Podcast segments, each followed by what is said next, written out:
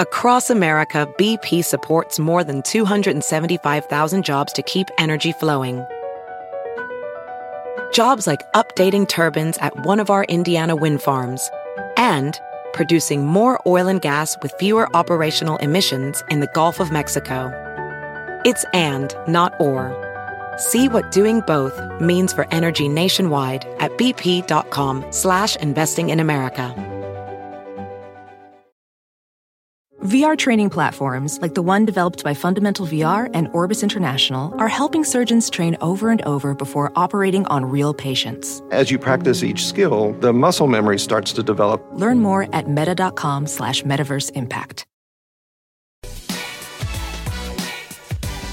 Hey there, basketball fans and betting enthusiasts. Welcome to the Betting Above the Rim podcast. This is Coach Young. I know, I know, I know. I told you we had to wait a couple of days.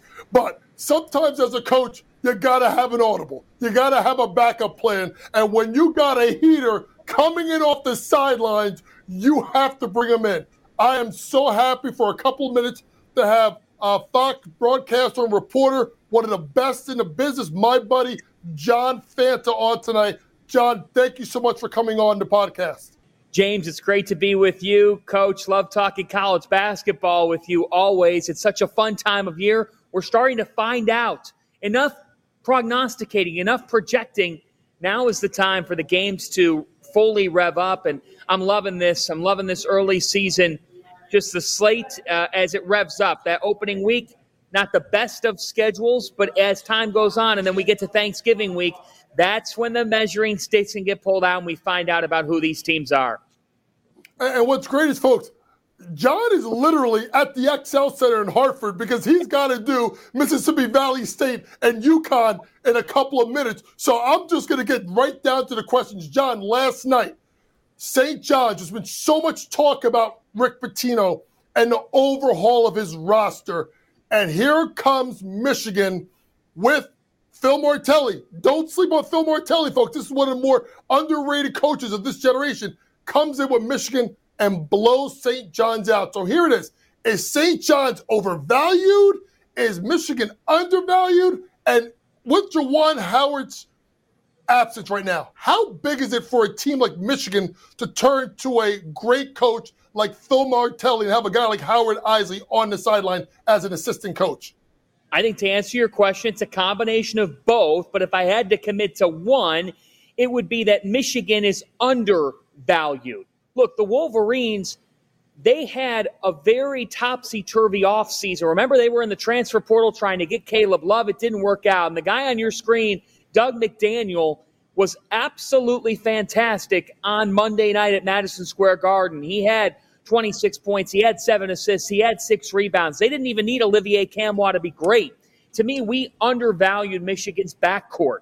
Juwan Howard or not, okay? Talent wins. And McDaniel had a good freshman season coach. Now he's poised for the breakout, but I think it's an even bigger breakout than we thought. Between McDaniel and what he did between Nimari Burnett, look, you, you know the game. Sometimes when a guy comes out and is hot, there's nothing you could do to control that. Nimari Burnett hit his first eight shot attempts. It's the best college game he's ever played, and credit to him. For that reason, I'm going to say that we undervalue Michigan. Phil Martelli, uh, Saddi Washington, Howard Eisley, that whole staff deserve a ton of credit, but Martelli deserves a lot of credit for taking over the reins. I thought he coached his tail off. I thought he ran circles around Rick Pitino on Monday night. Pitino admitted it. This, these aren't my words. Pitino said we got dominated. They ran great stuff, and we got crushed tonight. He was real. He was candid. And I just thought that, coach, for St. John's, for the, the few players that are back, but for all the newcomers, they had never played in a game like this. They had never played in a game like that matchup with Michigan. It's not an excuse, it's more an explanation. St. John's laid an egg. Is their season over? Uh, no. They have a Hall of Fame head coach who understands what it takes to get his teams evolved. That's not me praising anything, it's just stating fact. I think the Red Storm will be okay, but we really undervalued Michigan. And I agree. And you and listen, I a good friend and coach at Rumson Fairhaven High School, George Shirley, said the difference between my team and your team, I had more talent. So if you have the talent, you always have a chance to win. We know the phrase coaches lose them, players win them. On to another team in the Big East. Villanova, a lot of expectations for Coach Neptune in his second year, and they lost at the Palestra to one of, and I would say a very underrated UPenn team. Take away the fact that Dingle trans- uh, transferred, but this is a big time, well coached team at Penn. But going back to Nova, what are your expectations, and how does a guy like Coach Neptune have to mix in an Eric Dixon and a Justin Moore, but the transfers of TJ Bamba, Hakim Hart, Lance Ware, Tyler Burton? Talk about what we need to see about Villanova now, but more importantly, will they be another team that'll be better down the road as all these players kind of work themselves in together? Well, they better be because the pressure's on. Villanova spent mm-hmm. a lot of NIL money on this roster coach. And the Wildcats have a new standard. Jay Wright created it. The standard is to make NCAA tournaments and make NCAA tournament runs. And, and look, we live in a harsh world. You know, having coached, what, what it means. The, the fact is, the clock is ticking. It might be year two for Kyle Neptune, but he's got to get Villanova to the NCAA tournament. This team is too talented to lose to Penn. That's a really tough loss. And credit to Penn, the Ivy League is better than people are, are, saying. I think that Yale and Princeton are both teams that if they go dancing, they're going to make a lot of noise in March. But, you know, I, I talked to somebody last night who said, I'm not even sure if Penn will make the Ivy League tournament based on the way the Ivy plays out. But, but Penn just beat Villanova. And the fact is, what do I boil it down to? I mean, TJ Bamba can't go two for nine. Uh, Eric Dixon shot four for 11 in this game. So they went nine for 33 from three. Uh, Villanova is a three point oriented team. And to me, they brought in a bunch of different guys who can shot make, can make plenty of shots, but point guard play right now is a concern. It can't all be Justin Moore in the backcourt. Villanova needs more out of sophomore Mark Armstrong. And, and, it's interesting you, you, you say that because if I'm Villanova and I'm counting up to you have to win because there's a guy that's running the NIL by the name of Baker Dunleavy, who's got head coaching experience, who is part of the Villanova tree. So a lot of pressure on Villanova to perform this year. Hey, you know what? Let's stick in the Big East. And one of the guys that I've, I've been a fan of since that Final Four run, and that's Shaka Smart. And what a job he has done in short order going back home. Remember, folks, if I'm not mistaken, he's from Wisconsin, going back home to coach at Marquette. And this team is a top 10 team. Big game for them. I know this is going to be released tomorrow morning, but they have a big game tonight versus Brad Underwood and Illinois. What do you make of the fit of Shaka and, Mar- and Marquette? And do you think a guy like Shaka Smart, who had a tough time winning at Texas, let's be honest, everybody has a tough time winning at Texas, is he underrated as a coach? Well, he is. And, and, how we define coaches is a little tricky nationally because the casual fan, all they want to think about is March. And there's, look, folks, I'm not going to tell you that March shouldn't come first. March success, it's what we praise coaches for. So then you have to judge coaches on what they do in that month. The fact is, Shaka Smart has only made the second weekend of the NCAA tournament one time in his career. And it was actually the year that he took VCU all the way to a Final Four. That's the only time that he's really made a deep NCAA tournament run was 2011.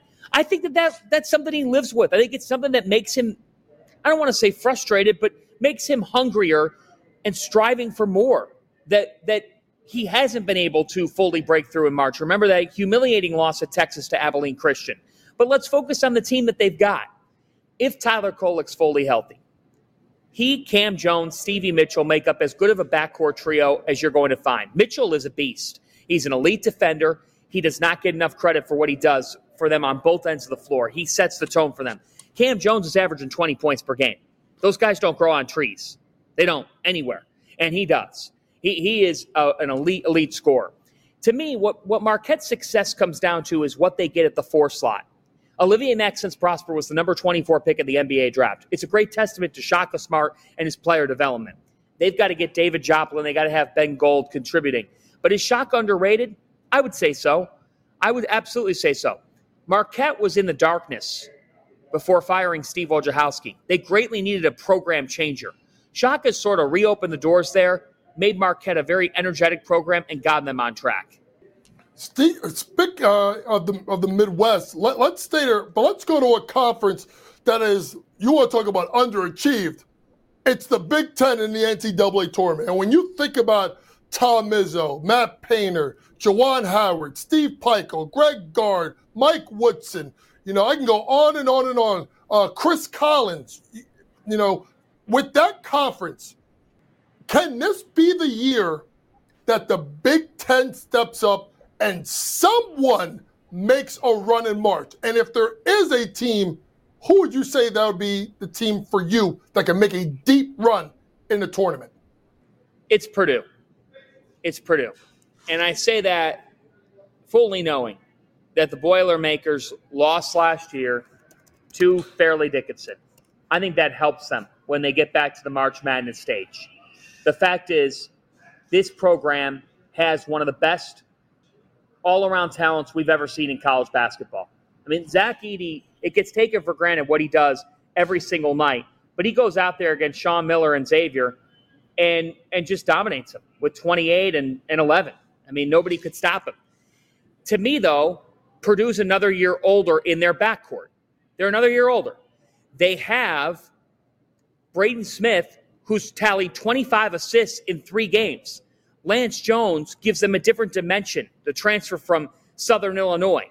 And I really like Myles Colvin, the freshman that they brought in, and his shot making ability. I know that there's a, a, been a popular answer in the preseason of Michigan State and Tom Izzo and the guards and that experience. But my concerns with Michigan State are their size. They, they, they don't have quality at the five still.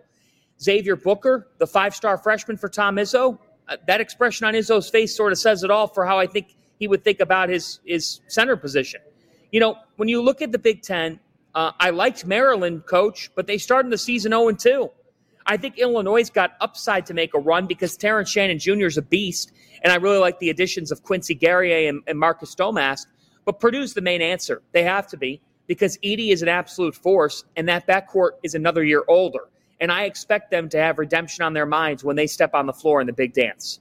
And I think that's important because I think guard play is going to help you win in, in March and in April. But I'll tell you what, if Zach Edey sets that pin down screen and gets in the middle of the lane and he can get to that jump hook, game's over. There, there's, there's no way you can defend it besides displacing them and moving them out. So let's go to another big time coach. We just went from the Big Ten.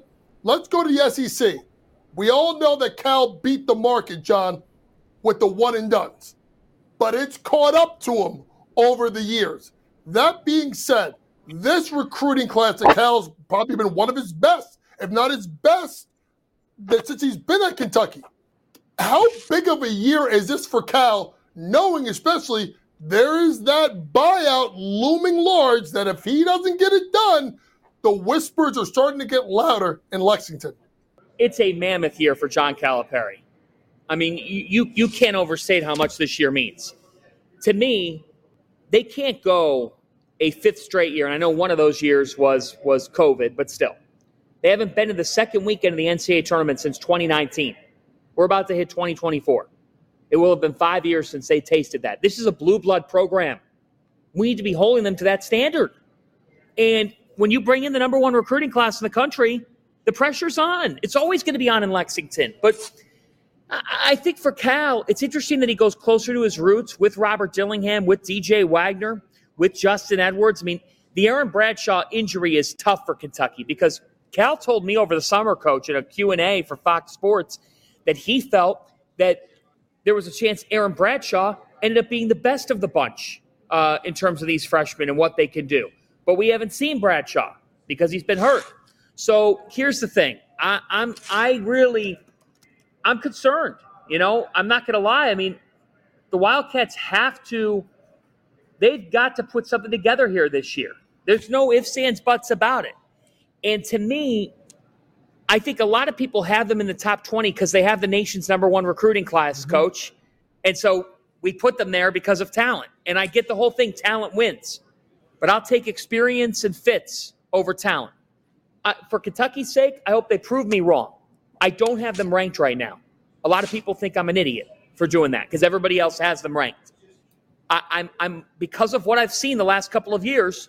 I need to see them prove something to me to put a number next to their name.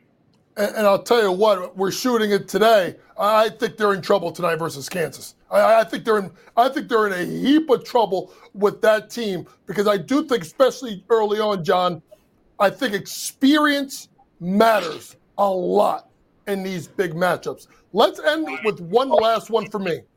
USC could be the best team in the Pac 12, but that backcourt, I don't know if you want to call it a law firm or what, Collier and Ellis, whatever you want to call them, are they the best backcourt in the country?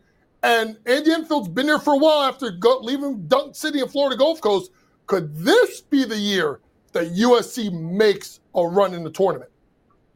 Absolutely. And, and look, he's made runs uh, before, had done it at FGCU, and was able to do it a couple of years ago with the Trojans when he was able to take them to an Elite Eight in 2021.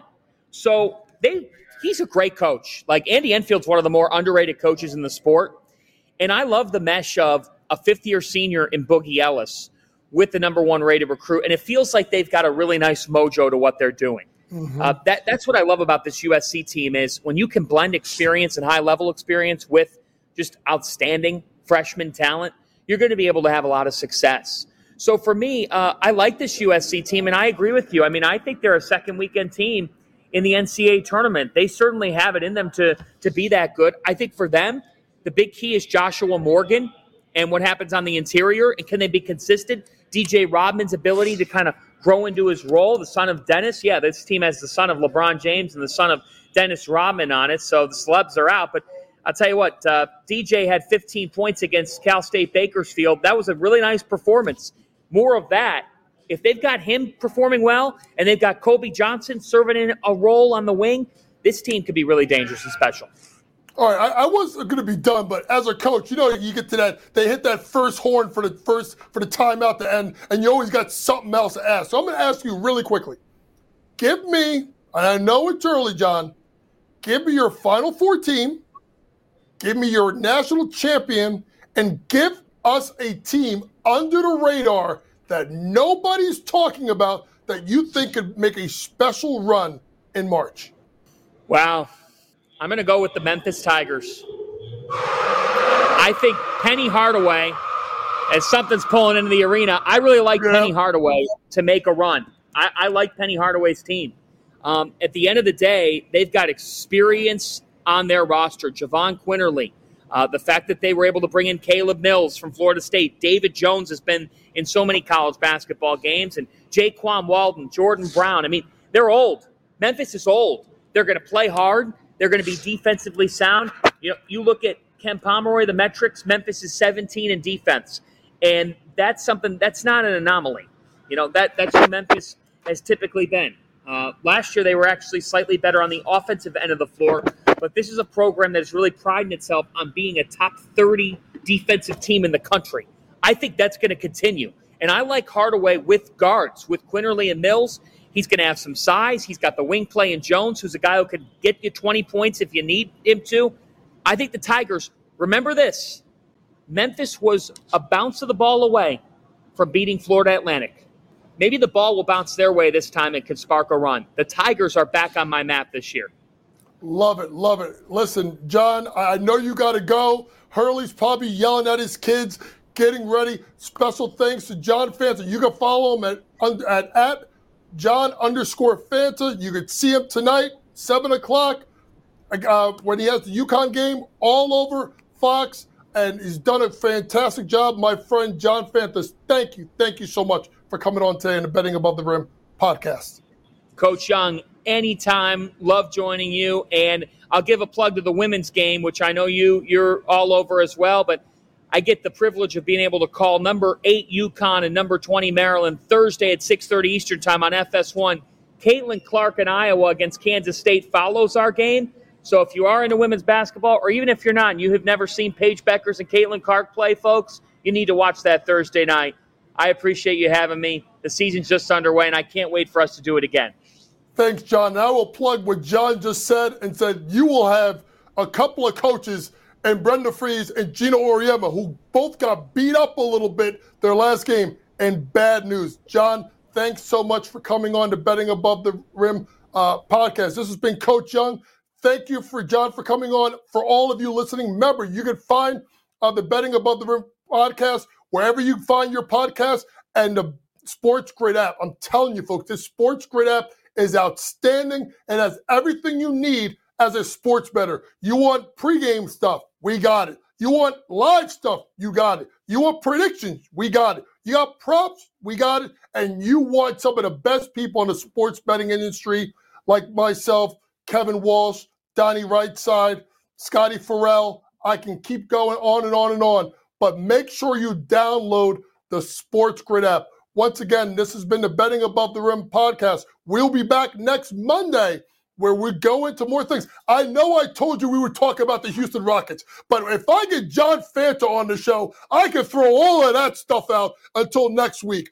Until next week, this has been the Betting Above the Rim podcast. We will be back next Monday. Make sure you check us out only on Sports Grid.